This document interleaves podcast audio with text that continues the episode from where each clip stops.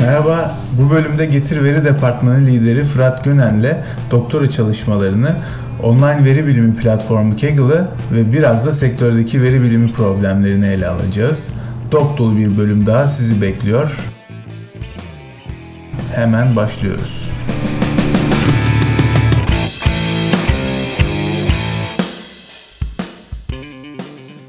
Arkadaşlar selam. Veri tezgahına hoş geldiniz. Ben Salih. Ben Tarık. Evet, e, kısa bir ara verdik gibi oldu e, 2021 sonunda ve 2022'de yeni bölüme e, Fırat Gönen'le Getir'in e, veri departmanının başındaki Fırat Gönen'le birlikte e, çok güzel hem sektöre hem onun e, bu sektöre girişiyle alakalı e, ve işte geçmiş tecrübeleriyle alakalı derinlemesine bir sohbet yapmayı planlıyoruz. Fırat hoş geldin. Hoş bulduk Salih, hoş bulduk Tarık. Çok teşekkürler. Evet biz de teşekkür, biz teşekkür ederiz. Teşekkür ederiz gerçekten bize zaman ayırdığın için. Bir, biraz böyle hani kendinden bahseder misin? Veya daha çok bizim merak ettiğimiz e, hani geçmişinde zaten işte bakıyoruz e, bir elektronik e, çıkışlısın. Ondan sonra işte e, University of Houston'da e, bir doktoran var. O da çok ilginç bir alanla e, aslında. Ondan da hani bahsetmek isterim. Tamamdır. Ee, Koç Üniversitesi Elektrik Elektronik Mühendisliğinden çıkışlıyım. Ee, Koç'tan sonra master'ımı ve doktoramı yapmak için e, University of Houston'a gittim. Houston, Texas'ta bu üniversite.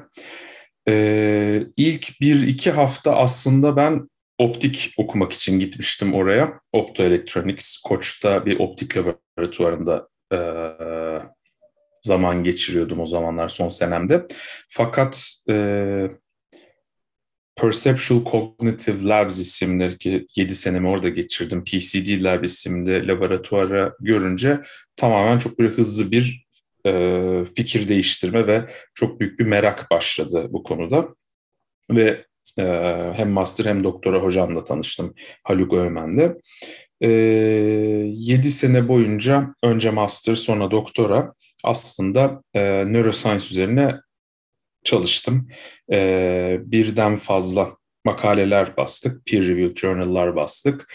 E, genel olarak aslında bu laboratuvarın işi e, insanın görsel e, beyninin görsel kısımlarını ilgilendiren kısımlarının e, ters modellemesi, reverse engineer'i aslında. E, siz de hakimsinizdir. NIH'in National Institute of Health'ın aslında koyduğu böyle 21. yüzyılın en büyük challenge'larından biridir dediği bir şey bu. E, reverse Engineering of the Human Brain diye İngilizce şey yapıyorlar. Bir maddesi var. E, laboratuvarında ana şeyleri buydu aslında. Gayeleri buydu. Aslında 7 sene boyunca biz laboratuvarda benim konum özel olmak üzere e, görsel dikkat ve insanların karar verme yetilerinin bu algoritmaların nasıl çalıştığını anlamak oldu aslında. E, neuroscience aslında belki bazıları bana kızacaktır dinleyicilerin ama aslında neuroscience bir anlamda data science'ın eski bir versiyonu, bir doğuş evresi gibi düşünülebilir. Çok fazla aslında şu an data science'da bildiğimiz e, pioneer olarak gördüğümüz bölümün öncüleri aslında neuroscientist. E, mesela Ian Goodfellow, Gunlar'ın mucidi. E, niye neuroscientist bunlar ve data scientist olarak biz bunları biliyoruz? Aslında ana sistem ve data science'ın bugün kullandığı bütün algoritmaların ana temelleri aslında neuroscience'dan geliyor. Ee, bir örnek vereyim mesela. Bütün aslında data science ile ilgili herkes bilir sanırım. Ee, perceptronlar. Perceptronlar aslında işte biraz böyle eski derslerimizi hatırlayalım. Rosenblatt'lar falan 1960'lar. Aslında bu perceptron ilk yani şu an kullandığımız bizim yani framework'ten çağırdığımız perceptron değil ama o günkü perceptron aslında bir e, neuroscience deneyi sonunda modellenmiş, sadece lineer çözümleri yapabilen, e, activation function'ı olmayan basit perceptronlar. E, bu perceptron aslında işte demin dediğim gibi neuroscience deneyinde çıkıyor ortaya. E, bir şey, e, kedinin bir e, retinasındaki bir hücreyle alakalı bir deneyde aslında şeyi fark ediyorlar. O hücre sadece belirli oryantasyondaki inputlarda bir şey yapıyor, output üretiyor. Bu output'u modellerken anlıyorlar ki aslında işte bu lineer bir proses ve sadece 1-0 sistemini yavaşça işte gradual olarak ateş atan bir aslında nöron. Ee, ve bu nöronu aslında bir sinir hücresini yani sinir sistemimizin en minik parçası olan nöronu e, perceptron olarak modelliyorlar. E, bu aslında işte bir tane bir şey. E, başka örnekler de var. İşte mesela reinforcement learning aslında animal learning'den işte şey yapılıyor. Um, ilham alınıyor diyebiliriz. Ya da mesela e, işte forecast'te çok kullanılırdı. Şimdi başka yöntemler de var ama e, LSTM'ler mesela aslında zaten adı üstünde neuroscientific bir isim bu. Long Short Term Memory. Bu da aslında oradan esinlenerek ya da reverse edilerek yapılmış şeyler. E, diyeceğim o ki aslında neuroscience bir anlamda 1960'lardan günümüze kadar aslında e, modellemelerle aslında model havuzlarını dolduruyor. Yöntemleri dolduruyor. Eksik olan ne? Aslında e, endüstriyel dünyanın e, veri havuzunu biriktirmesi ve çok büyük bir computing power'a açlık. Bunlar da 2000'lere yakın hatta 2000'in biraz da sonunda bunlar da aslında tamam denince bugünkü günümüze gelen modern data science doğmuş oluyor. Ee, benim de aslında data science'a hafif master ve doktora prosesi sürecinde geçişim şöyle oluyor. Yani yavaş yavaş kullandığımız aletlerin, yöntemlerin, metotların aslında çok aşırı derecede e, transfer edilebilir yetenekler olduğunu fark ediyoruz ve yavaş yavaş aslında endüstriyel problemleri çözmeye başlıyoruz. E, zaten kendi topladığımız neuroscientific deneylerin sonundaki verileri de işleyebilmek için e, o günkü şartlar altındaki data science modellerini ve frameworkleri kullanıyoruz. Çok yani e, eskiden başlamış olduk tabii böyle şey. Evet. Ee, evet. Benden çok daha yaşı ileri insanlar, hocalar var ama mesela şey biz ilk başta işte master'da mesela C ile kodluyorduk. Sonra R'a geçtik, sonra Python'a geçtik falan. O evrimi hatta öncesinde MATLAB'la şey yapıyorduk. Aslında böyle güzel bir şey oldu. Dil evrimi oldu. Ee, ondan sonra 2017 gibi ben Türkiye'ye döndüm. Şeyde burada biraz Tabii şey olarak hani bu çok anlatılan bir örnektir. Hani e, aslında hani neuroscience'tan işte perceptronlar ilham alınmıştır ama bunun aslında bu şekilde bir hikaye hikayesi olduğunu ben hani bilmiyordum aslında. O açıdan da hani çok e, güzel oldu bunu duydum. E, burada benim merak ettiğim hani bu modelleme yapılırken kısaca e, buradaki hani sizin tam olarak e, buradaki reverse engineering'deki e, amacınız ne? Yani bir aksiyonu sebeplendirebilmek mi yoksa e, sadece algıyı anlamlandırabilmek mi ya da nasıl? Ee, önce şeye döneyim, perceptron'a döneyim. Aslında bu hikaye hikaye doğru ama bu şekilde olmadığını aslında sadece bir esinlenme olduğunu savunan arkadaşlar da var. Şeyi savunuyorlar bak o günkü perceptron basit bir e, lineer bir perceptrondu bugünkü gibi değil. İşte e, AI Winter'ı tetikledi, lineerden başka bir şey çözemiyor diye falan ama aslında gerçekten Rosenblatt ve e, şeyleri et al diyeyim. Rosenblatt et al aslında basbaya bir deney sonrasında şey yapıyor. Perceptron budur diye bir makale yazıyor aslında. E, ama şey yani çok böyle e, veri biliminin pioneerlerinin bile bazılarının hayır bu böyle değil aslında. Biz ondan sonra aynı ismi kullandık diye de şey yapanları var ama y, y eşittir ax artı b'lik basit bu lineer regresyon şeyini aslında perceptron diye bu bir nöronun modelidir diye kenara koyuyor aslında Rosenblatt. Çalışmayı da bir koyabiliriz. Tamam. Elbette güzel olur aslında. Orijinal yani ilk perceptronun çalışmasına. Ee, benim doktoramda aslında doktoram ikiye bölünüyordu. İlk kısım aslında görsel dikkat üzerine. E, görsel dikkat de aslında ikiye ayrılıyor. Biri exogenous attention, diğeri endogenous attention diye. Biri daha refleksif, anlık, çok hızlı proses edilebilen ve beynimizin LGN denilen lateral geniculate nucleus denilen bir bölgesinden hızlı geçerek yapılan ki LGN'in aslında benzeri LSTM'dir.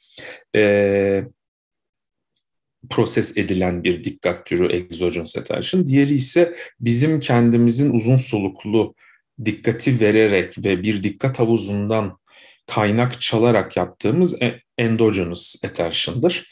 E, bu iki aslında dikkat mekanizmasının arasındaki farklar, nasıl çalışıyorlar, e, temporal rezolüsyonları nasıl, spatial rezolüsyonları beyin içerisinde nasıl bunları araştırıyorduk aslında. E, bunlar aslında şey gibi düşünebilirsin. Yani bu araştırmayı yaptıktan sonra data collection tarafını yaptıktan sonra aslında kalan kısım daha jenerik ve şey e, tahmin edilebilir bir veri bilimi problemine dönüyor aslında.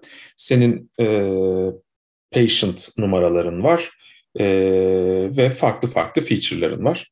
Ve senin hedefin de belli. Aslında bir şey predict etmeye çalışmıyorsun. Sadece modellemeye çalışıyorsun. Yani bir anlamda tam doğru olmayacak ama model dosyasını yaratmak buradaki amaç. Ki bundan sonraki bütün mekanizmalarda input'tan bağımsız olarak yani aslında ML'in definition'da bu explicitly kod etmeden yeni şey de üretebilmek, output'ta üretebilmek gibi.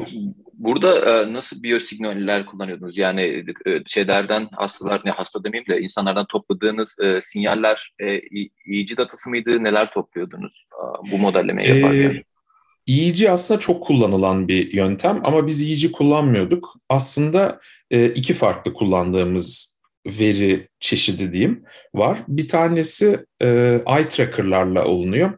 E, kafaya takılan bir cihazla ki onun aslında artık son 10 yılda yeni versiyonları da çıktı. Herhangi bir şey takmaya gerek yok ama EEG heti takkesi olur ya onun benzerini bir makine gibi takıyorsun ve hmm. senin gözüne hmm. kalibre ediliyor.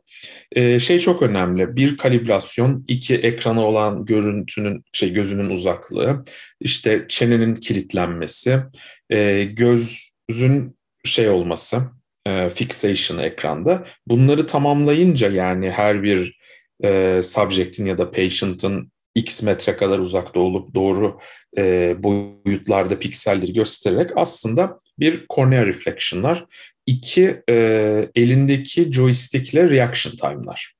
Hı hı. Bunları ölçerek aslında yapabiliyorsun bu e, psychophysical experimentları.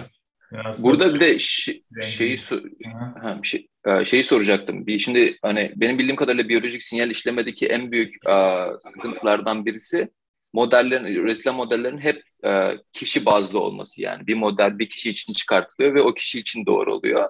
E, hep işte evet. böyle e, spektrumda generalization yapılmaya çalışıyor. Sizin bulduğunuz bulgularda böyle bir e, bu evet. dikkat e, algı konusunda bir generalization yapabildiniz mi? Yani bizim gördüğümüz 50 kişi diyor, diyelim mesela.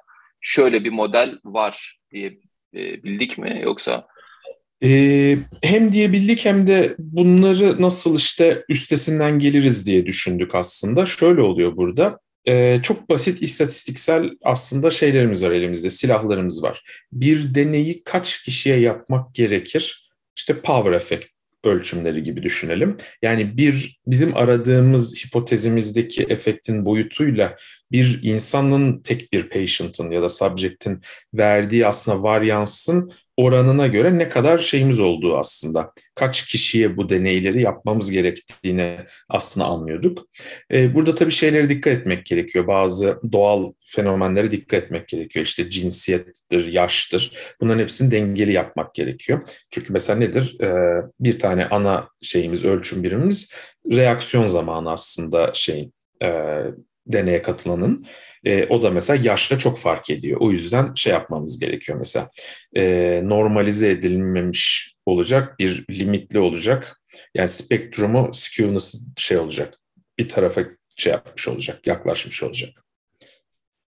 Anladım. Yani bazı bazı konularda e, genel bir model oluşturabildik e, diyorsun. Tabii tabii. Evet. Yani süper. E, lafını bölmüştüm. Böyle bu şu an parantez diyebiliriz.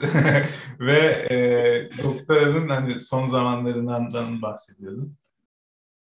E, doktoramın son zamanlarında acaba şey mi anlatıyordum?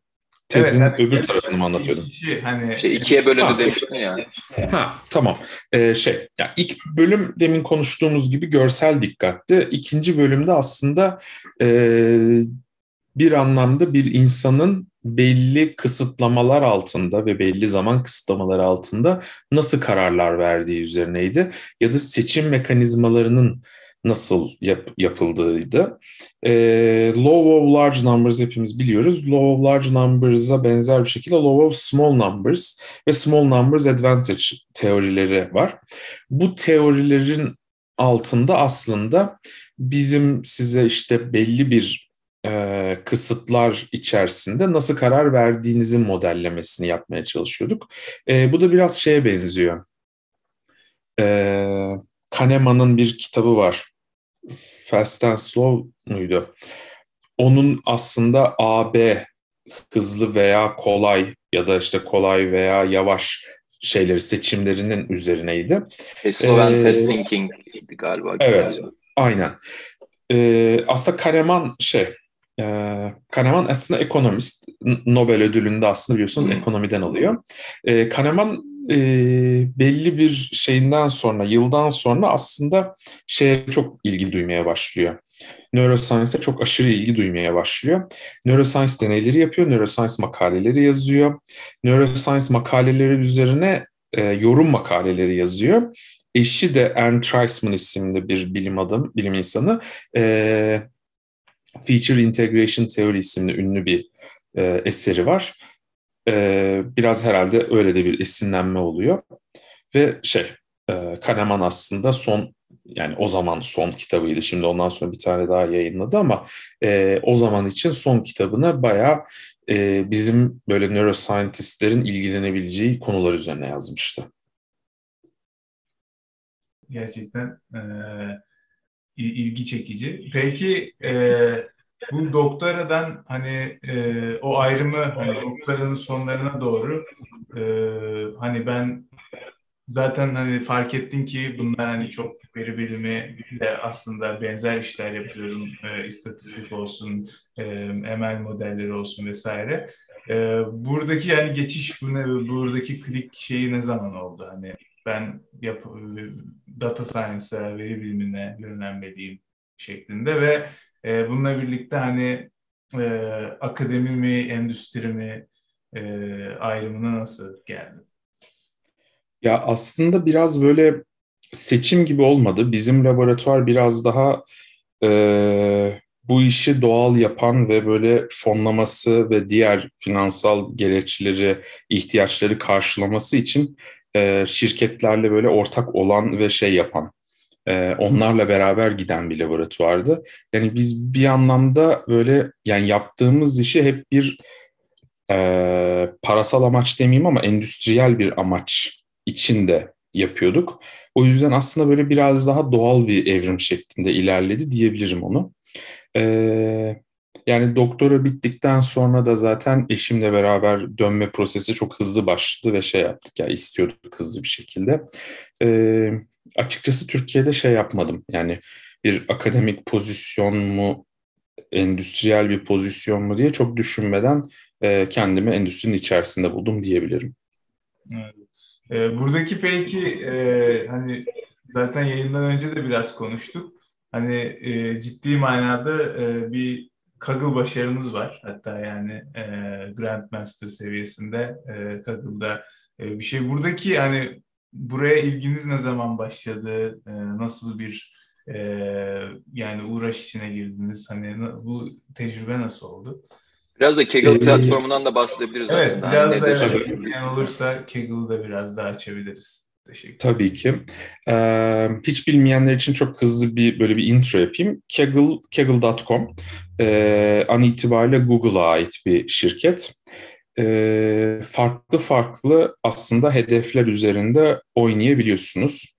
E, ilk başta sadece şey üzerine kurulu bir sistem böyle çok bilinen firmaların in-house veri departmanlarında çözemediği problemleri ben buraya koyayım ve işte dünyadaki bütün buna ilgilenen data scientistler uğraşsın, çalışsın, denesin. E, beni geçebiliyorsa da bunun ödülü bu kadardır. O ödülü vereyim şeklindeydi. Ee, bazen ödüller para değil internship oluyordu ya da bir pozisyon oluyordu. Uzun yıllar bu şekilde devam etmiş. Ben aslında çok böyle yeni bir Kaggle'cı değilim. 2018'de doğru hatırlıyorsam açtım ilk defa e, hesabımı. Öyle çok artık böyle duymaya başlamıştım ve Türkiye'de de yayılıyordu artık Kaggle aslında çok da böyle ultra yayılmadı hala ama böyle yani en azından Kaggle'dan işte ya ben bir şey yapamıyorum, bir script bulayım, nasıl yapılıyor ya da bir örnek göreyim dediğinizde aslında Google'dan e, Google'da aramada ilk çıkan böyle sonuçlar olmaya başladığı için hızlı bir şekilde aslında user base'ini arttırdı. Bugün de benim bildiğim kadarıyla 10 milyon user'ı geçtik diye biliyorum. Ee, an itibariyle dört farklı kulvar var. Bunlara tier deniyor. Ee, kulvarlar aslında yarışma, datasetler, kodlama ve forum şeklinde var. Ve bütün bu aslında tierleri şey bağımsız olarak düşünebilirsiniz. Yani birinde dünya birincisi olup öbürüne hiç katılmaya da bilirsiniz. E, genelde de zaten insanlar böyle çok nadir e, her bir kulvarda yarışıp e, başarılı oluyorlar. Genelde bir kulvarı tercih edip devam ediyorlar. E, yarışmalar şey şeklinde oluyor aslında. Bir tane training CSV'niz var, e, bir tane test var, günlük belli bir şey yapma, submit etme hakkınız var. O testin bir parçasını ama her seferinde aynı parçasını yarışma süreci bitene kadar e, aradaki duruma öğrenebilmek için ben neredeyim, hangi met, yani X metriğinde ne kalitede iş yapıyorum öğrenmek için submit ediyorsunuz ve sizi bir sıralama yapıyor. Buna public leaderboard deniyor e, yarışmanın zamanı bittiği zaman da aslında testin kalan kısmı ile beraber bütün yarışmacılar run ediliyor belirlenen metreye göre ve private leaderboard oluyor ve siz aslında gerçek sonucunuzu öğrenmiş oluyorsunuz. Bu ne demek? Şu demek aslında pardon bir tane bir model yarattınız. O modelde işte training verisini kullanarak yarattınız testi koydunuz ve bir prediction aldınız aslında. O prediction'ı yarışma boyu 3 ay oluyor genelde yarışmaların süre, süresi. Submit ettikçe şeyi fark ediyorsunuz aslında. Sizin hareketleriniz, işte hyperparameter tune etmeniz ya da başka kararlarınız, işte feature generation olur, engineering olur, post alteration olur, olur da olur, train test split ya da işte cross validation methodologies olur. Bütün bunları aslında siz şey yapmış oluyorsunuz e, public leaderboard'daki yanıltıcı e, sonuca göre yapmış oluyorsunuz. Yani bir anlamda test verinizin bir parçasının prediction'ının üzerine overfit etmiş oluyorsunuz. Daha genel bir çözümü olduğunu ya da genel bir çözüm yapıp yapmadığınızı aslında yarışmanın sonunda elde ediyorsunuz. O yüzden o noktada overfit edenler çok eleniyorlar. Bunun da ismi deyimi shake up. Ve bu şey kaptan aslında işte ilk 3 ay boyu böyle yarışmada çok kaliteli bir yerde duruyormuş gibi gözüküp binlerce kişinin altına e, düşebiliyorsunuz. Bu böyle şey asıl işte Kaggle'ın ana ruhunun olduğu bir şey. Yani yarışma tarafındaki ruhu diyebilirim. E, ben bugüne kadar bir 40'a yakın yarışmaya katıldım e, böyle yeni girenler şeyden çekinirler. Ya ben yarışmaya gireceğim çok kötü sonuç alacağım. O kalıcı olacak falan. Ya öyle bir şey yok. Yani girdikçe öğreniliyor. Yani Kaggle'ın da kendine has böyle e, data science kazıkları var diyeyim aslında. O yüzden şey yani hiçbir şekilde ona bakılmıyor ve yani şey e, çok iyi olduğum var, çok kötü olduğum var. E, bugüne kadar 11 tane madalya kazandım. Bazılarını e, takımla bazılarına solo olarak ha, takımla da yarışabiliyorsunuz. Mesela bazı arkadaşlar şey diyor benim vaktim yok diyor. İşte e, okulu çok ağır oluyor, işi çok ağır oluyor falan. O zaman iyi bir takım yaratıp mesela işte sen feature generation yap, sen modelle, sen external dataset ara gibi böyle akıllı şeyler yapılabiliyor, bölüşümler yapılabiliyor. Ee, yarışma tarafı böyle. E, dataset tarafı aslında Kaggle bir süre sonra şeyi fark etti. Ben benim elimde çok büyük bir güç var. Ben burada niye dataset tutmuyorum ve bu datasetlerin de e, upload edilmesini sağlamıyorum. Yani bir da, veri bilimcinin bir datasete ihtiyacı olduğu zaman niye Kaggle doğru adres değil dedi ve dataset tier'ini oluşturdu. Bu en son oluşmuş tier. Ve insanlar kendileri datasetler upload etmeye, yaratmaya, collect etmeye başladılar. Bu ikinci tier. Ee, üçüncü tier notebooklar yani kodlama. Siz aslında mesela ha, uydurayım bir forecasting üzerine güzel bir şey hazırlayabilirsiniz. Bir kılavuz hazırlayabilirsiniz işte. Uydurayım Profit isimli framework'ün nasıl çalıştığı üzerine sample bir dataset çekip yapabilirsiniz. Bu bir tier, üçüncü tierimiz. Son tier'de forumlar aslında. Bilgilendirme, tartışma, soru cevaplama gibi bir tier. E, bu da bayağı popüler bir tier. Bütün tierleri de demin dediğim gibi böyle bağımsız olarak aslında e, gamification'a sokuyor Kaggle ki biraz böyle şey olsun. E, işte fanler olsun, obsession olsun ve böyle şey yani bir uh, achievement sensation'la perception olsun diye ve farklı farklı işte rütbeler var. Siz ilk girdiğinizde novice olarak başlıyorsunuz. Novice'den contributor'a geçmek çok basit. Aslında size siteyi tanıtıyor. Bir tane upvote ver, bir tane submission yap, işte sign-in prosesi tamamla. Size aslında siteyi öğretiyor. Onu yaptığınız zaman aslında contributor'a çıkmış oluyorsunuz. E, contributor'dan sonra artık hangi tier'de ilerlemek istiyorsanız o tier'in diğer tier'lerden bağımsız şeyleri var. Ee, zorunlu geçmeniz gereken rakamları var. Mesela bir e, competition expert olabilmek için bir üst rütbe expert e, iki tane şey kazanmanız gerekiyor. Madalya kazanmanız gerekiyor. İki yarışmada minimum bronz madalya al, alırsanız expert oluyorsunuz.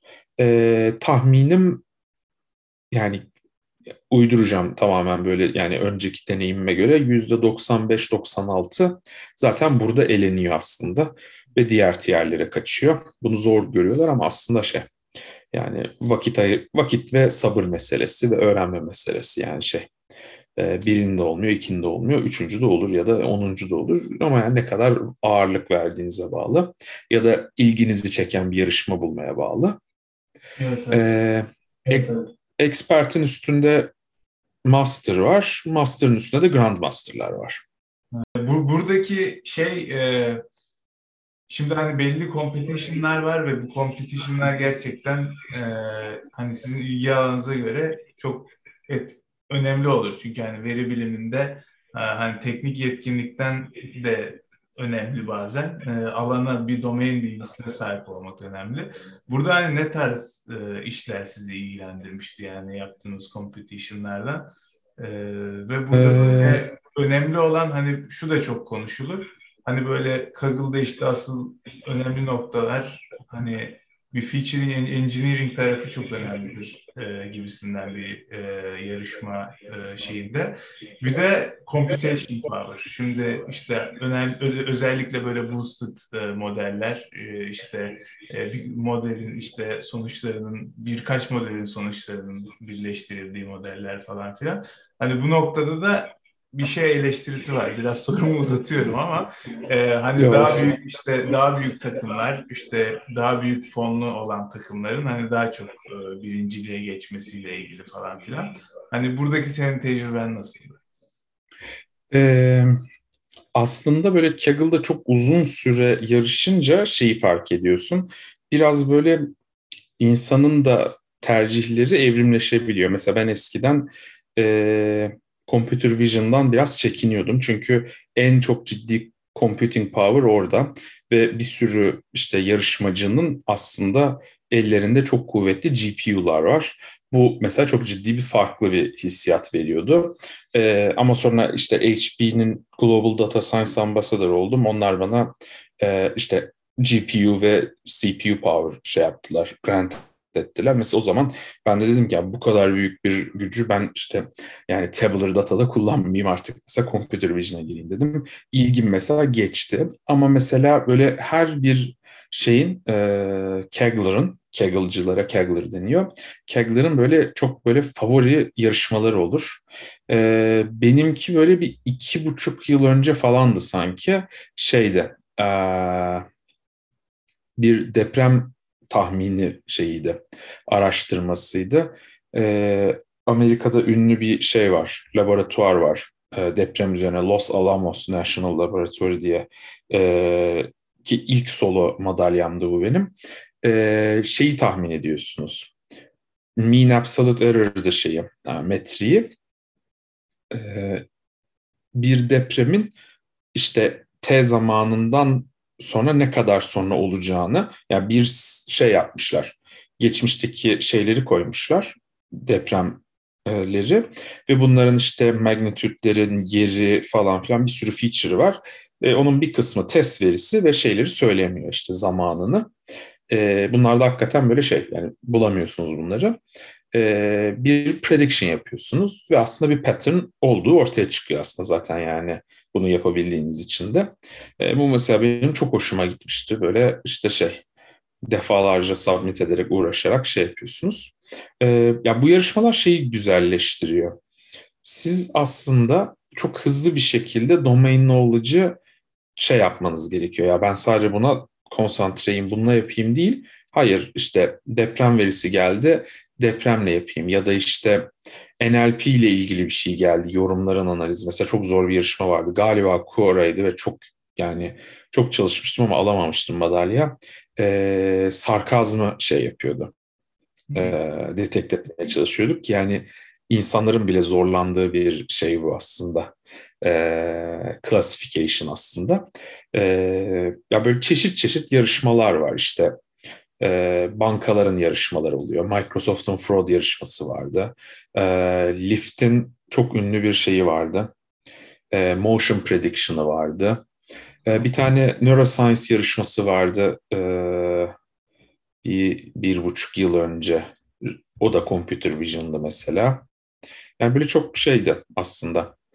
X bir endüstri domine etmiyor Kaggle'ı. Her böyle bir sürü farklı şirket şey yapabiliyor, yarışma koyabiliyor. Evet ben de yani e, aslında bakıyorum hani Kaggle'a e, bugün baktığımda e, en son muhtemelen ben işte hani master'ımın başında bakmıştım o zamanlar işte daha çok hani proje için fikir ararken vesaire. Şimdi bakıyorum hakikaten bayağı değişmiş ve gelişmiş yani aslında yarışma formatları vesaire. bu yarışmalar kısmı böyleydi. peki bu veri veri kısmı nasıl? Yani aslında yeni public veriler mi koyuyorsunuz? Burada nasıl e, bir ilerleme oluyor? Bu veri ee, diyor, diyoruz değil mi bunu bu tarafa? Yani dataset diyorlar. E, datasetler aslında şey yani ben ilk başta duyduğumda böyle bayağı şaşırmıştım. Ya gerek var mı işte upload'u duruyor orada. İnsanlar da indirebiliyor falan demiştim. Ama aslında e, her bir veri setine bir de şey eklemişler. Kullanılabilirlik indeksi eklemişler e, nereden buldum, ne kadar da bir update diyeceğim, işte bunun share etme kuralları ne, ne kadarı public, nasıl kullanılıyor falan, açıklamalar, kolonlar, feature'ların açıklamaları falan derken aslında insanlar on binlerce veri setini e, buraya şey yapmaya başladılar, upload etmeye başladılar. E, sağlık verisinden tutun işte ticari verilere kadar ve yani aslında şey fark edildi, veri bilimiyle ilgilenen insanların elinde kanunen paylaşabilmelerinde problem olmayan bir sürü verinin olduğunu ve bunların umumi olmadığı ortaya çıktı. Ve insanlar burayı aslında beslemeye başladılar ve bugünkü hale aldı. Aslında çok yeni veri şey dataset tarafı. Evet. Yani sizin de mesela bakıyorum e, bayağı bir paylaştığınız veriler evet. var yani. E, bunlar tamamen yani sizin başka yerden bulup paylaştığınız mı oluyor? Yani onu... ee, bazı mesela şey de bir e, çözüm, crawl etme de bir çözüm hmm. ya da işte belli bir yılda bir şey biriktirmek de bir çözüm ya da işte çok da böyle popüler olmayan bir yerden al işte Kaggle'da görsün de bir çözüm oluyor. E, şeyi de dataset olarak sayıyorlar bildiğim kadarıyla hala. Mesela bir yarışmadayız. E, yarışmada e, şey yapabiliyorsunuz bu arada onu anlatmadım. E, public çözümler sunabiliyorsunuz yarışma bitmeden önce. E, bu bu arada baya böyle şey controversial bir konu. Mesela işte siz uğraşıyorsunuz bir yerdesiniz yarışmada. Sizin bir parça üstünüzdeki birisi sıralamada üstünüzdeki birisi bir çözümünü açarsa aslında bir anda bütün yarışmacılar sizin önünüze geçebiliyor çok hızlı bir şekilde o çözümü şey yaparak. Burada bir öğrenme olmuyor ama yani eğer sadece hızlı bir şekilde ben yukarı çıkayım diyorsanız çok hızlıca onu kopyalayarak aslında bir anda yani bütün herkes minimum sizden daha iyi bir çözüm sahibi olmuş oluyor ve oradan devam etmiş oluyor. Bu bayağı zor bir proses. Ee, mesela böyle bir bir notebook hazırladınız. Onun modelini de bir model dosyasını da bir şey sayıyor. Dataset sayıyor. Yani aslında dataset demek tam doğru değil, uploadable materyal aslında bunlar. Aynı zamanda çok ciddi de bir resource yani. Bu yarışmalar bittikten sonra bu notebooklar e, paylaşılıyor yani. E, bir probleme girip ya benim şey çok hatırlıyorum yani. E, Google'da bir şey ararken girip Kaggle'da birinin notebook'una denk gelip oradan ha bu insan buna nasıl yaklaşmış? deyip e, çok güzel de bir resource aslında bir yandan da. Kesinlikle. Hatta yani bunu yarışmadan daha çok hedefleyen işte ben böyle öğretici bir materyal hazırlayayım diye buna çok uğraşan, vakit harcayan çok insan var. Yani bazılarının notebookları gerçekten şey gibi, e, kitap gibi. Yani içindekileri evet. var, işte devamlı ayda bir düzeltiyor, yeniliyor e, sıfırdan bir framework öğretiyor ya da mesela çok geçmiş yöntemlerden günümüze diye mesela forecast'ı falan anlatıyor. İşte bir açıyorsunuz Arima ile başlamış Orbit'e kadar götürmüş gibi. Bu gerçekten şey e, pratiksel prototipleme üzerine çok bence kıymetli bir site Kaggle. Peki buradaki şey de önemli çünkü hani 2018'de başladım dedin ve bundan sonra aslında 2018 aynı zamanda zannedersin çalışmaya da başladığın yıllar vesaire. Hani bu ikisini evet. birlikte götürdün aslında. Hani çalışma. Evet yani biraz şöyle oluyor. 2017'den sonra aslında benim e, özel sektörde şeyim düşmeye başlıyor. E, hızlı bir şekilde. Individual contributor'lığım yani biraz daha böyle yönetimsel ya da işte liderlik tarzı e, şeylerim rollerde görev almaya başlıyorum. E, ve şeyi fark ediyorum işte ilk başta şey diye başlıyorum ya ben bugün hiç mesela e, editör programı açmadım diyorum. Sonra bir bakıyorum o iki gün olmuş, üç gün olmuş. E, öyle bir aslında böyle bir durumu fark edip reaktif olarak açmıştım ben Kaggle'ı. E, aslında insanı çok fresh tutuyor bu yüzden de. E, yani şey böyle ara, ara vermiş insanlar bilir ya da benim durumumdaki insanlar kabul edecektir. Belli bir süre böyle bir işte yani bir hafta bile bıraksanız ciddi bir paslanma oluyor ve böyle daha yavaş yazıyorsunuz. En azından belki benim için öyleydi bilmiyorum. Ee, ama şey e, ya beni Kaggle fresh tut, tuttu yani hala da o şekilde. Ben yani o yüzden çok böyle şey minnettarım Kaggle gibi bir şeye, bir platforma. Evet, şey çok iyi ya yani iyi. teknik şeylerden kopup böyle liderliğe genelde hani çoğu insanın eğilimi odur ya hani böyle bir teknik şeyden sonra liderlik pozisyona geçtikten sonra geri dönmezler. Senin böyle onu fark edip ya benim biraz paslandım demen çok ve açık Kaggle'dan şey yapman çok iyi yani aslında. Ya aslında bence ya iyi bir denge oldu diye düşünüyorum. Hmm. Hem yani her türlü yeni şeyi olabildiğince öğrenmeye çalışıyorum, hmm. bakmaya çalışıyorum. Ama aynı zamanda o şeyi de yapmıyorum. Bizzat e, yazar da olmuyorum. O yüzden böyle iyi bir dengede olduğuma inanıyorum. E, böyle yarı pratik, daha çok teorik şeklinde duruyor şu an. Ama hala aktif olarak yarışmalarda şey yapıyorum. Mesela e, şu an şey var, e, reklam gibi olacak. TensorFlow'un e, bir şeyi var, yarışması var. Bu çok ünlü bir mercan şeyi var ya okyanusun altında Great Barrier diye. Onun üzerine bir e, computer vision yarışması var mesela. Evet, help protect the great. Evet, gözüküyor. Evet. Yani. Vallahi çok güzel. Ripin herhalde mercan, Türk Türkçesi mercan herhalde diye evet. şey yapıyorum ama. Olması lazım doğru. Şeyde de çok güzel çünkü genelde hani e, böyle işte mühendislerin belli bir seviyeden sonra özellikle hani mühendis olur, veri bilimci olur vesaire e, yönetime girdiği zaman hani o uçuruma gir, girmiş oluyor. Hani teknik taraftan yavaş yavaş kopmaya başlıyor ve kendini aslında bir de sürekli değişen bir ortam aslında yani evet. çok dinamik e, ve kendi bir şekilde hani şey tutabilmek için bence şahane bir e, şey hatta kendini update tutabilmekten öte hani sürekli geliştirebilmek için de yani çünkü kompetitif olarak baya hani değerli bir ortam. O yüzden de şahane gerçekten buradaki tecrübe. Evet ben yani gaza geldim şu an kazılamayı. yani mutlaka böyle yani bir yerden başlamak bir veri bilimci için Kaggle'da çok iyi oluyor. Ee, ama şey yani gerçekten işte Kaggle tamam bunu yapıyor ama biraz da böyle seni şey yapmak için yani hook edebilmek için de aslında bu işte rütbeleri, işte yıldızları, evet. renkleri, şemaları falan kullanıyor. Biraz gamification var yani. Çok var hatta yani işte kendisi tebrik ediyor şu şöyle oldu bu böyle oldu bu işte double grandmaster bu triple grandmaster işte dünyanın ilk quadruple grandmaster oldu falan. Aslında böyle devamlı şey yapıyorsun. Ee, birazcık böyle şey bitiyor bir süre sonra. Yani bitiyor demeyeyim ama e, işte öğrenmenin ya da işte yeni şeyler denemenin falan yanında başka şeylerde böyle insana şey yapıyor. Sürekli bir hype var yani hani içeride. Kesinlikle. Evet.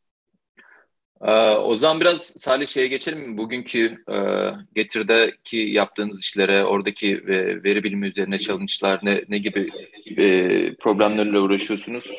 Ee, öncelikle hani aşırı hızlı büyüyen bir e, şirket Boston'da da yaklaşık 2-3 ay önce geldi sanırım. Bizim evde sürekli Getir geliyor yani. Bir sürü Getir poşeti var kenarda. öncelikle o konuda hani e, tebrik etmek istiyorum. Çok gerçekten çok e, gurur verici. Um, ya herhalde ilk soru şey olur hani en büyük e, uğraştığınız veri bilimi adına challenge'lar ve problemler sizi en zorlayan şeyler neler e, gibi başlayabiliriz. Ee, getir dediğin gibi çok hızlı büyüyor. Ee, bu büyümeden mutluyuz ama data departman olarak aslında bu büyüme yani işi daha zorlaştırıyor. Ya da mesela işte demin dediğin gibi mesela Boston'a e, en böyle yeni şehirlerimizden biri Boston. E, mesela şeyi düşün, basit bir böyle bir şey düşünelim. E, sipariş üzerine bir prediktif bir modelleme düşünelim. E, çok ciddi bir cold start problemim var. Evet. E, bambaşka, bütün feature'ları bambaşka. Yani ikliminden işte sosyokültürel ve ekonomik durumuna göre aslında yani neredeyse hiçbir şehre benzemiyor. Getirin e, servis verdiği şehirlerde. İşte bu gibi mesela durumlar aslında getirin böyle yepyeni servisleri ve hizmetlerinde aslında e, data science tarafı ciddi bir darbe alıyor ya da bunu böyle challenge olarak düşünüp ben işte her konudaki cold start'ımı nasıl e, çözebilirim diye düşünüyor Rus. Aslında bu mesela bir yani şey dedim mesela demin sipariş prediction'ı, sayısının prediction'ı falan gibi şeyler düşündüm ama aslında her noktada ciddi bir problem olabiliyor.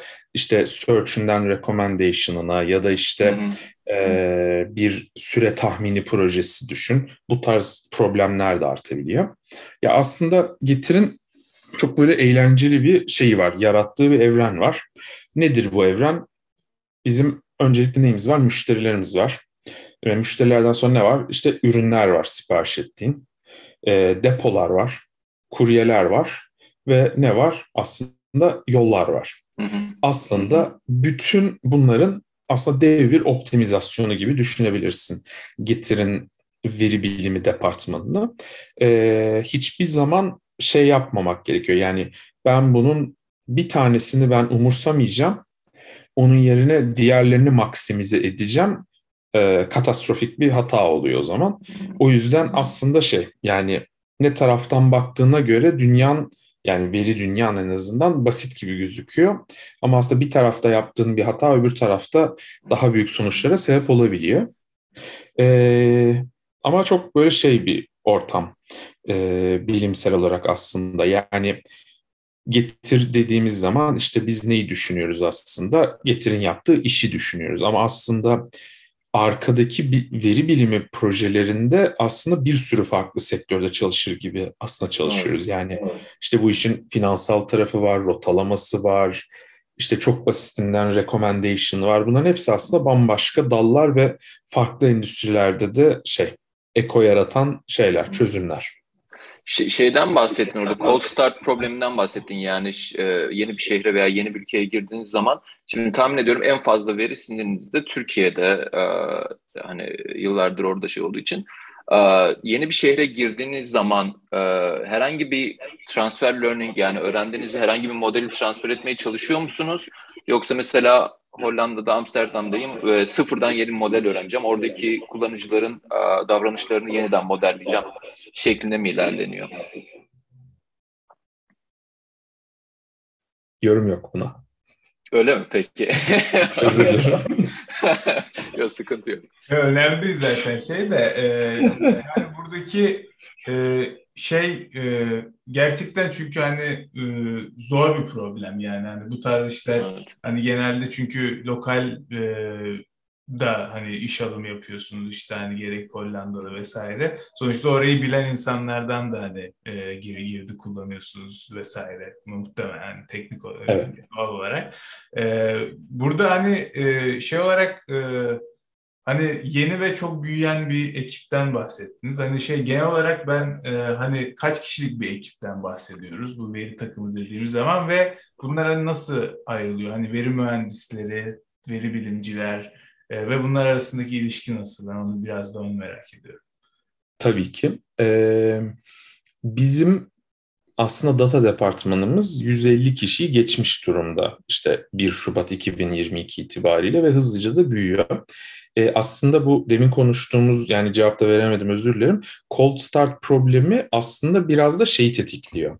Yeni bir şehre ya da yeni bir hizmeti açtığımız zaman aslında iş birimlerinin veri biliminden de önce veri analizi ihtiyaçlarını doğuruyor. Yani hmm. işte görmek istedikleri dashboardlar, data source'lar, e, panellerimiz ya da en basitinden ad insight'lar bunları cevaplamamız gerekiyor. Aslında getirin datasında da bu aslında böyle dengede duran bir denge.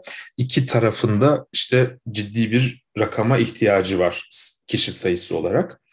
Ee, getirin data departmanında veri bilimciler, veri analistleri, veri mühendisleri var.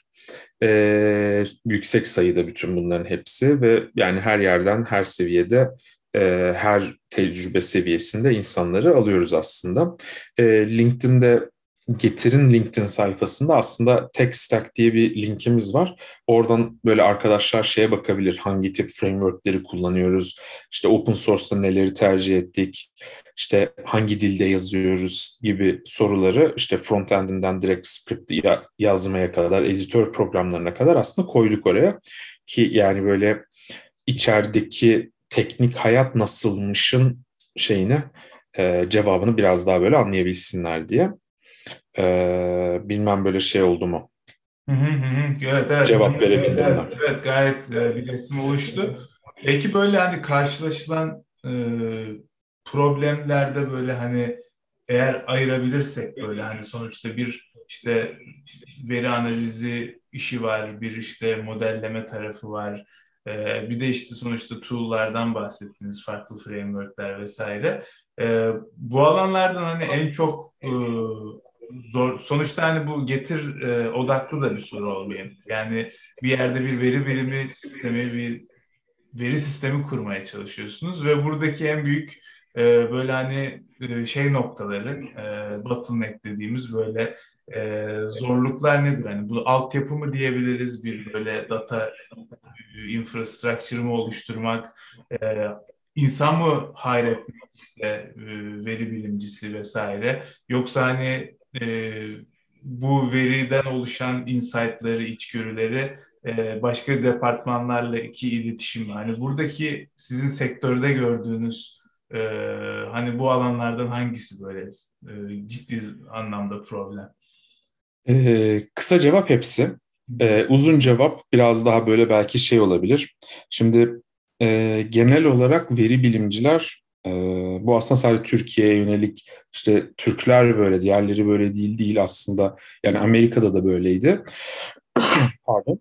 Aslında yani data science tam olarak established bir term değil hala. Yani aslında mesela hiç bir programlama yapmayıp da bir veri bilimci olabiliyorsun. Yani veri bilimci ne demek? Veriden bir mana, bir insight, bir şey çıkarıp bir yol veren bir insan aslında manasında kullanılıyor. Bu yüzden aslında gerçekten şey yani Teksas'ta da böyleydi, İstanbul'da da böyle.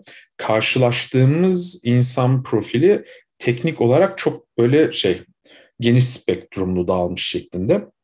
Bu birazcık problem yaratabiliyor. Ee, bir başka problem şu olabiliyor. Ee, veri bilimine giriş sonuçta bu bir şey değil. Bu bir interdisiplineri bir problem ve yani işte mutlaka elektrik mühendisi olmasın, mutlaka matematikçi olmasın, istatistikçi aslında yani hiçbir önemi yok bunların. Ee, hepsinin belli bir pozitif yanı var. Ama işte böyle bir aslında bu yapılamıyor yani çözülmesi de zor olan bir problem ama bunlardan dolayı aslında teorik kalıyor çok fazla yeni yetenek. Bu teorik kalma da şu şekilde oluşuyor. Aslında yaratılan ya da yarattığını düşündüğü çözümler bir problem için, bir proje için sadece prototip bir çözüm oluyor. Yani basit bir e, notebook'un aslında skriptine projeyi tamamlama gibi bakılıyor. E, bu da daha zorluk yaratıyor şirketlerde. Yani işte mesela şu an bir sürü insan şeyi düşünüyor. E, ben projeyi tamamladım. İşte projemin, scriptimin ilk satırı importla başlıyor. Ondan sonra df eşittir pd read'ler. En altta da df to csv. Bu, bu aslında şey yani bize sadece şeyi veriyor belki bir istediğimiz bir metrikte bir benchmark. Biz demek ki bu seviyelerde bir başarı expect etmeliyiz veriyor. Bir de aslında tamam bu prediktif bir e, konuymuş. İşte bir e, non-Gaussian bir şey sinyali predict etmeye çalışmıyoruz biz. Yani Mission Impossible yapmıyoruz. Olabilen bir şeymiş. Hı hı. Tamam F1 skoru yerlerde değil diyoruz mesela. E, ama bu aslında projeyi tamamlamıyor. Aslında bunun üzerine bir sürü şey yapmak gerekiyor. Yani Getir gibi firmalar zaten sizin de bildiğiniz gibi bunlar aslında app olarak doğmuş veya web sitesinde doğmuş. Ama aslında arka tarafta çok ciddi teknik yapılar var. Database'inin işte management'ından tutun işte DevOps'una kadar. Aslında bütün bu sisteme hiçbir zarar vermeden benim projem e, nerede yer almalı, ne kadar resource çekmeli, fail ettiği zaman daha büyük bir şekilde dev gemiyi aşağı indirmemeli, e, kompartmentalize bir şekilde fail ettiği zaman onun yerine ne gelecek, müşteri ne görecek, nasıl olacak, e, DB'ye ne yazılacak, bütün bunlar aslında çok ciddi problemler. Aslında e, bu şey de demek değil ama yani ben veri bilimciden bunların hepsini bekliyorum demek değil. Sadece şeyi görmek gerekiyor. Yani prototiple ürünleşmiş skriptin arasında dağlar kadar fark var. Bu illa yapacağın demek değil sadece şey yani o o da önemli. Prototipleme de önemli ama öbür taraflarsız şey oluyor yani sadece akademik bir çalışma oluyor. O yüzden onun farkı bence belki bugünkü veri biliminin en büyük problemlerinden biri olabilir. Evet.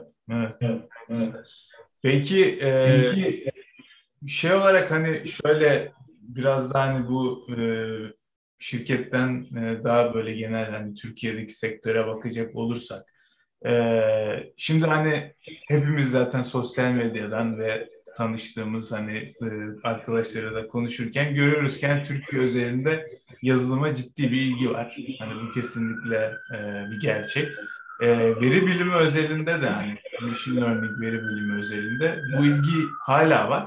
Ama e, kimi insanlar bunun böyle çok fazla yani biraz daha hani özellikle yazılıma göre çok daha karşılıksız kaldığını e, söylüyorlar. Hani e, yani veri bilimci e, iş bulmada zorlandığı açısından vesaire açısından. E, bu durumda mesela sizin e, düşünceleriniz ne? Hani böyle bir şey var mı? insan hani Türkiye'de yetişen veri bilimcilerin iş bulabilme sıkıntısı ya da bilmiyorum. Hani bu merak ettiğim bir konu da bir de hani sektörde hani en çok e, bilgili olarak e, o sana bir sorayım dedim. Yani ya öncelikle şey yani bütün bu soruya cevabım bence diye başlayacak çünkü çok tabii yani şey değişken tabii. Ee, yani bazı dinleyiciler katılmayabilir. Ee, şimdi hype diye bir kelime var değil mi? Bu hype bazen realistik bir hype olabilir. Bazen de işte unrealistik veya işte bubble dediğimiz hale düşebilir. Şimdi bu e, ne ben işte şey diyorum data science'ın bir iki sene önceki durumu hype'tı ya da ne şey de demiyorum işte yazılıma duyulan şu anki çılgınlık ya da şöyledir böyledir de demiyorum. Ama aslında bunlar böyle yani periyodik şeyler, fenomenler ve e, bu periyodun şeyine bakmak gerekiyor aslında. Ne kadar da bir şey yapıyor, tekrar ediyor buna bakmak gerekir.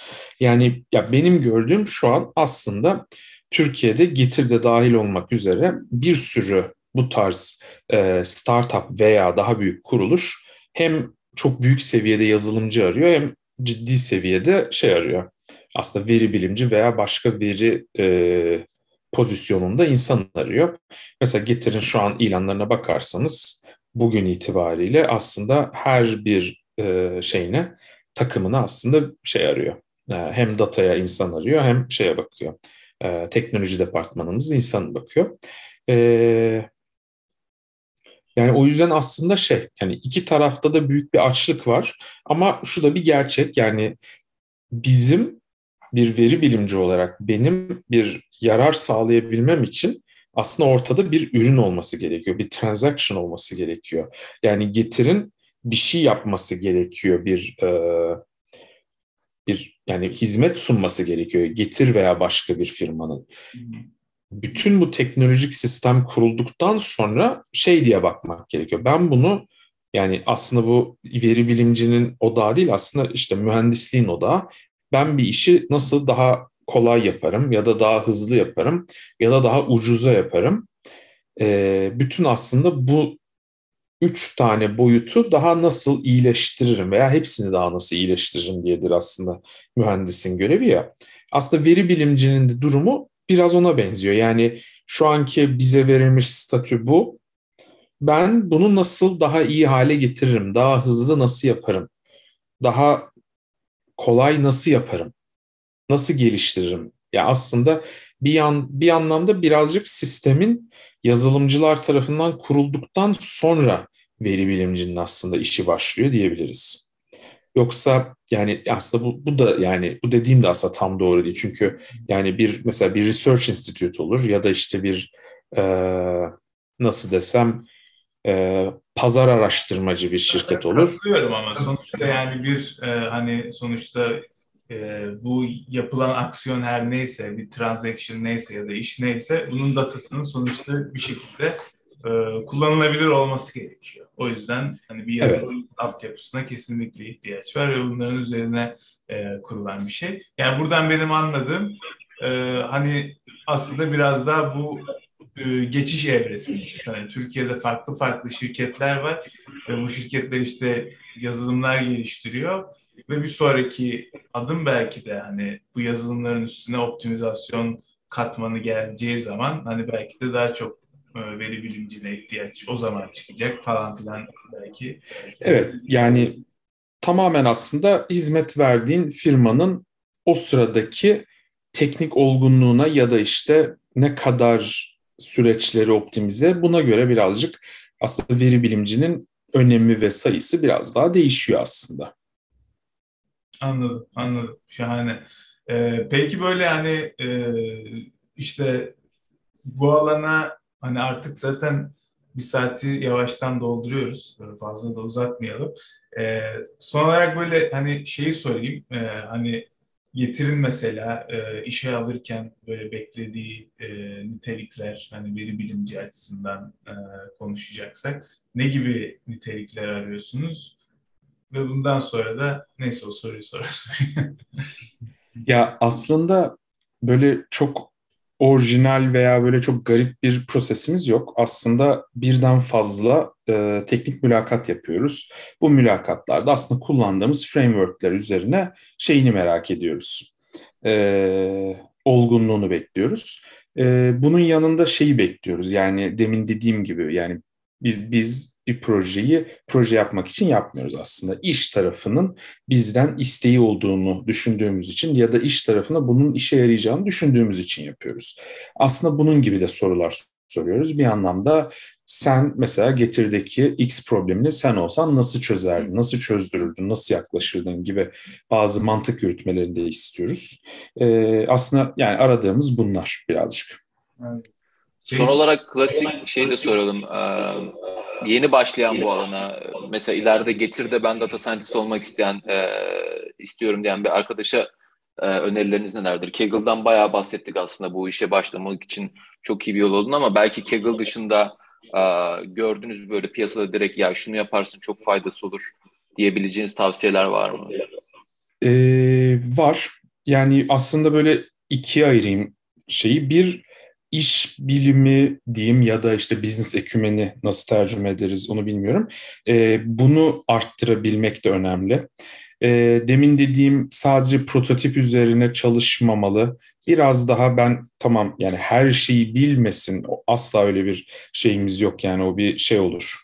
Euforik bir fantezi olur ama aslında yapılması gereken biraz daha bir parça klasik prototipleyebilmenin yanında yani işte usual suspect library'leri ben çok iyi kullanıyorum diyebilmenin yanında aslında biraz daha böyle başka yan işleri de biliyor olmak ya da birazcık buna ilgisi olduğunu öğrenebileceğini hissettirmek bence iyi olabilir. Mesela yaptığın bir e, prediction'ın belki bir dashboard'unu çok şık bir şekilde böyle profesyonel bir frontend'de gösterebilmek ya da mesela ben bütün bu sistemi nasıl bir e, cloud provider'da run ederim, e, schedule ederim ya da işte bunu ne kadar sistemden resource çekeceği üzerine bilgilenmeli miyim gibi soruları düşünebilen arkadaşlar bence daha rahat ederler. Yani işin sadece modelleme tarafı değil biraz mühendislik tarafına da e, eğilmek lazım diyorsunuz. Evet, öyle. ürünleştirme tarafına da eğilmek gerekiyor. Süper. Vallahi şahane. Ee, Valla ben çok keyif aldım. Ee, zaman e, vakit ayırdığın için çok teşekkürler. Ben teşekkür ederim. Çok sağ olun. Ben de çok keyif aldım. Vallahi çok biraz, dolu dolu oldu. Evet, üç farklı noktaya böyle değinmiş olduk. Evet. Halbuki aslında her konu e, böyle başka bir podcast konusu gibi e, daha ayrı şey yapılabilir yani. yani. Aynen böyle doktora konusu üzerinde benim çok sorun vardı ama böyle hani diğer konulara da değinelim diye şey yapmadım. Belki ileriki dönemlerde o ayrı konuları konuşmak için tekrar e, şey yaparız. Süper Misafir ederiz sizi. Çok teşekkürler. Ee, tekrar çok teşekkürler. Ee, arkadaşlar, çok sağ olun. Bizi dinlediğiniz için çok teşekkür ederiz. Bir dahaki bölüme görüşmek üzere. Hoşçakalın. Görüşmek üzere.